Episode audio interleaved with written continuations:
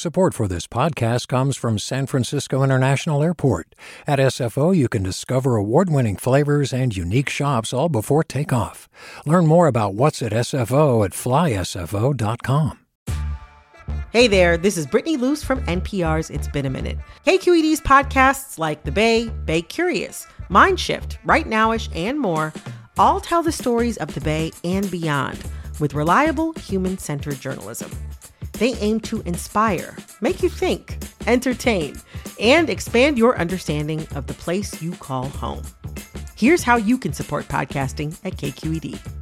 Showing your support is easy, and you can join Brittany in supporting KQED Podcast too at donate.kqed.org slash podcast. That's donate.kqed.org slash podcast. From KQED. Good morning. This is the California Report. I'm Alex Hall in Fresno. A bill to protect abortion services for women traveling to California from states where abortion is banned is now on a fast track in Sacramento. KQED politics editor Scott Shafer has more. Assembly Bill 1666 was introduced after Texas enacted a law to punish women who receive an abortion or anyone who assists her. It was already scheduled for a vote in the state assembly, but after this week's leak of a draft Supreme Court decision overturning Roe v. Wade, its backers added an urgency clause, meaning it would take effect immediately if it passes with two thirds support and the governor signs it. The bill declares the Texas law and ones like it to be unenforceable in California. East Bay Assemblywoman Rebecca Bauer Kahan says her bill attracted two dozen new co authors this week. The Assembly will likely vote on it next week. For the California Report, I'm Scott Shafer. LGBTQ advocates are concerned that the leaked Supreme Court draft opinion is a sign that justices could also roll back protections for other rights, like same sex marriage. Rebecca Rolfe, executive director at the San Francisco LGBT Community Center, says the draft decision feels like an attack. The thing that is really scary about this is that we have come to see the courts as a particular and important protection for rights of people who are marginalized, including the, the LGBTQ communities. Um, and this is certainly a signal that, that that period of protection is under threat and at an end. Rolfe says it's a moment to invest in coalitions and actions to protect equal rights. California Attorney General Rob Bonta is the latest state official to call for ramped up protections of abortion services, following this week's leak of a draft opinion suggesting the Supreme Court could overturn Roe v. Wade.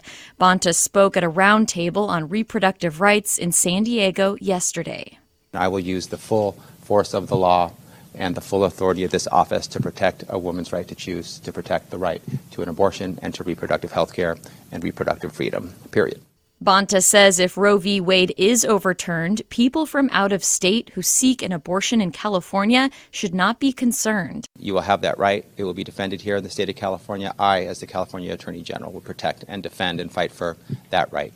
Bonta says the state is working to expand healthcare access and access to abortion services to meet the needs of not only Californians, but also people living in other states where abortion would become illegal if the landmark ruling is in fact overturned. The state Senate Judiciary Committee has voted to advance a bill that would let teens get vaccinated for COVID without their parents' consent. KQED's Vanessa Rancaño reports. Under SB 866, minors 12 and up wouldn't need their parents' okay to get shots approved by the FDA. Bay Area State Senator Scott Wiener wrote the bill. And we know that so many kids are going to talk to their parents, not all, but many. But there are some kids who, for whatever reason, can't talk to their parents. That dynamic just doesn't exist, and they're not comfortable doing it or they don't feel safe doing it. And this will empower them look after their own health. The committee heard hours of testimony from parents opposed to the legislation. They described severe vaccine side effects and argued kids aren't equipped to make the decision on their own. The bill now heads to the Senate floor for a vote. For the California Report, I'm Vanessa Rancaño. Do you love learning about the San Francisco Bay Area? Its history, its people, its unique blend of cultures? Then you should check out the Bay Curious book. I'm Katrina Schwartz, editor and producer on the Bay Curious podcast, and I'm here to let you know that for the month of May, we've worked out a sweet deal for KQED podcast listeners. Right now, you can get the Bay Curious ebook for $1.99. That's right, $1.99. Just search for Bay Curious wherever you get your ebooks or find a link in our show notes. This offer does expire at the end of the month, though, so you'll want to act on it fast. Happy reading!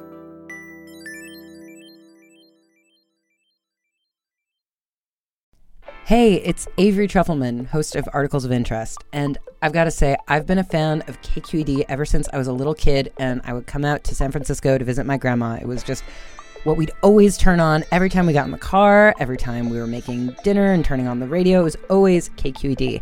And then over the years, I've become a massive fan of KQED podcasts because this is local reporting at its best. These are answers to questions you've always wanted to know, interviews with exciting, unusual voices, necessary journalism, all told with love and care and artistry. And did you know that a majority of KQED's funding actually comes from members? It's just people like you and me supporting the programs they love while also getting access to cool events, behind the scenes footage, and so much more. If you want to sign up and be a part of this amazing community, visit donate.kqed.org slash podcasts to become a member today. That's podcasts with an S.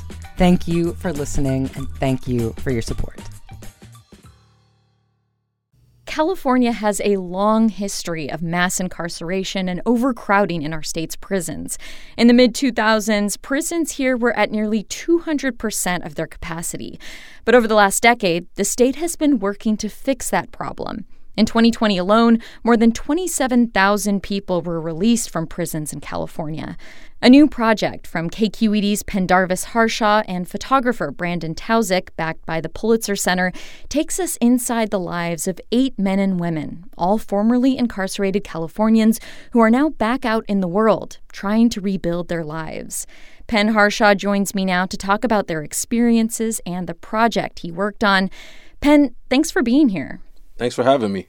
Tell me more about some of the common barriers that the folks you interviewed face as they're trying to reestablish their lives after getting out of prison. One of the more fascinating aspects of this whole project was looking at the same issues that all Californians face and how it is just amplified when you're dealing with having a mm-hmm. record or not being uh, in society for the past two to three, four decades. Things like housing, things like healthcare, employment, specifically employment for uh, people who don't have higher education. All of these issues are things that Californians, a lot of Americans face. But again, if you have a record, if you've been removed from the larger society, then you have another barrier on top of that. We're actually going to listen to a clip now of a few of the people you interviewed talking about some of the other day to day aspects of getting used to being on the outside again. When I first got out, I went to a restaurant filled with people I feel like awkward. I feel like, you know, this is uncomfortable to me because like this is unlike prison. Prison's like, you know, people respect your space. But coming out here, I feel like, man, this is like very difficult. When I was in transition house, it was uh it was, it was all lifers there. So and a lot of them been there for a while and they kind of helped me out because a lot of stuff I didn't know. They've been out for a while, like for like using the phone, using the restroom because when I went to the restroom, and I went to the sink, and I'm like looking for the knobs. There's none. And the guy said, "Just put your hand up in there." So I put my hand up in there. This came up myself. I'm like, "Wow, this is this is crazy right here." The taste of a pumpkin spice latte. Actually, going to Starbucks and seeing the busyness of Starbucks now. And I remember I just closed my eyes for a second and I'm like, wow, just brought my taste buds to life. Share with us a little bit about those voices we just heard. Yeah, so in order, you heard uh, Gary Vaughn, uh, then you heard Melvin Smith, and then you heard Lynn Acosta. Uh, all three of them are of different backgrounds, different uh, racial backgrounds. They're located in different areas all throughout the state, but they've all had similar experiences in encountering the things that we just accept as mundane. And it's very humbling, if not humiliating, to be an adult, middle aged adult, saying, Hey, hold my hand as I walk through society.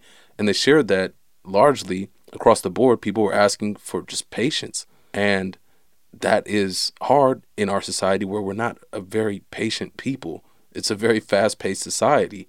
Pen, it sounds like one of the core questions behind this project was what kind of support does the state offer to people getting out of prison after being there for a long time so that they can navigate the reentry process? What did you and Brandon learn about the support that people get and what they don't get? What everyone shared with me in this project, and even people that we interviewed who weren't participants in this project, were that they depended on family and friends and other formerly incarcerated people, specifically lifers, Former lifers really depend on other lifers because they're the only ones who've been in their shoes.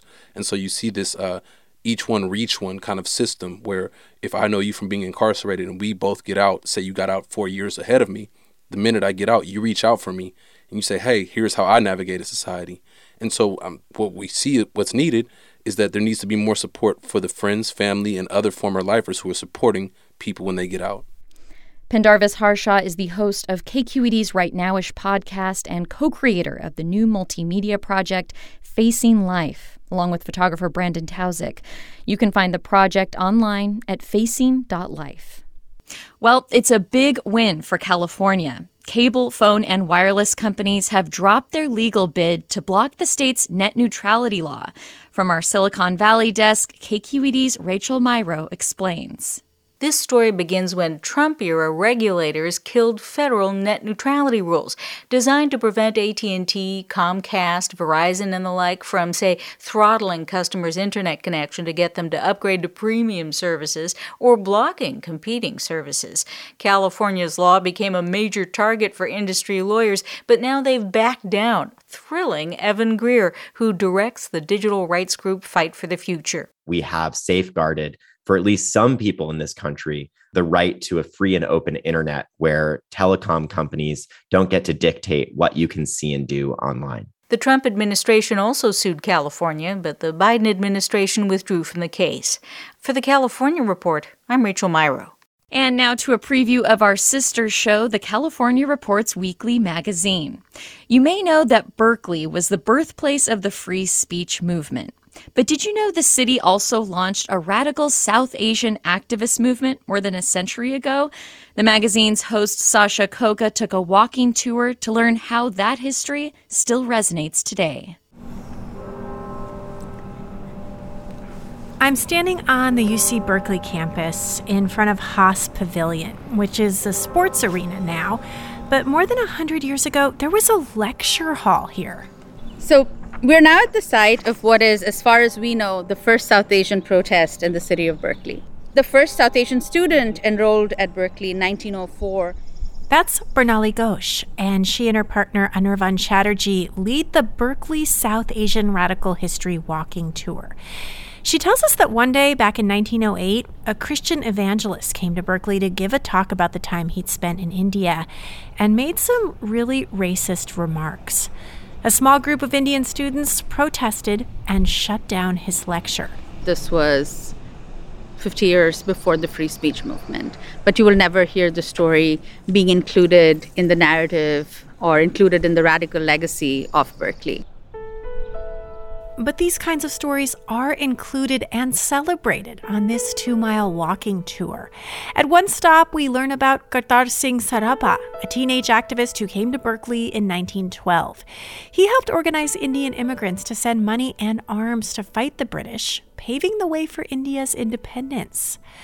Those early freedom fighters are inspiring a new wave of South Asian activists here in California like young organizers who helped propel a protest of about 10,000 Sikhs in December 2020. They were protesting a bill they said would hurt farmers in India. Their caravan from all over the state slowed traffic on the Bay Bridge as they headed to the Indian consulate in San Francisco to protest. Sikhs of today are not the Sikhs of 100 years ago. We are more educated, we have more money, we have more resources, we have more access, and we are definitely more angry and more fed up of the way. Folks from all walks of life take this tour. Here's UC Berkeley senior and student activist Zed Syed. Sometimes it can feel so lonely and alienating to to be brown and have certain opinions and it's just a reminder that there are stories of people like us from the past and that we're not alone. All proceeds from this walking tour helped fund a summer mentorship program for young South Asian activists. The California Report magazine's host, Sasha Khokha. You can hear more about California's radical South Asian history on this week's show. Tune in on your public radio station or on the magazine's podcast. Support for the California Report comes from Personal Capital, providing people with financial tools like the retirement planner to help them achieve their financial goals. PersonalCapital.com. Paint Care, now with 834 drop off sites in California where households and businesses can recycle their leftover paint. More at paintcare.org. And Eric and Wendy Schmidt through the Schmidt Family Foundation working together to create a just world where all people have access to renewable energy, clean air and water, and healthy food. On the web at theschmidt.org. And that's the California Report for Friday, May 6th. We're a production of KQED Public Radio. Our engineers are Katie McMurran, Brendan Willard, and Jim Bennett, with assistance from Seal Muller. Our producers are Mary Franklin Harvin and Keith Mizuguchi.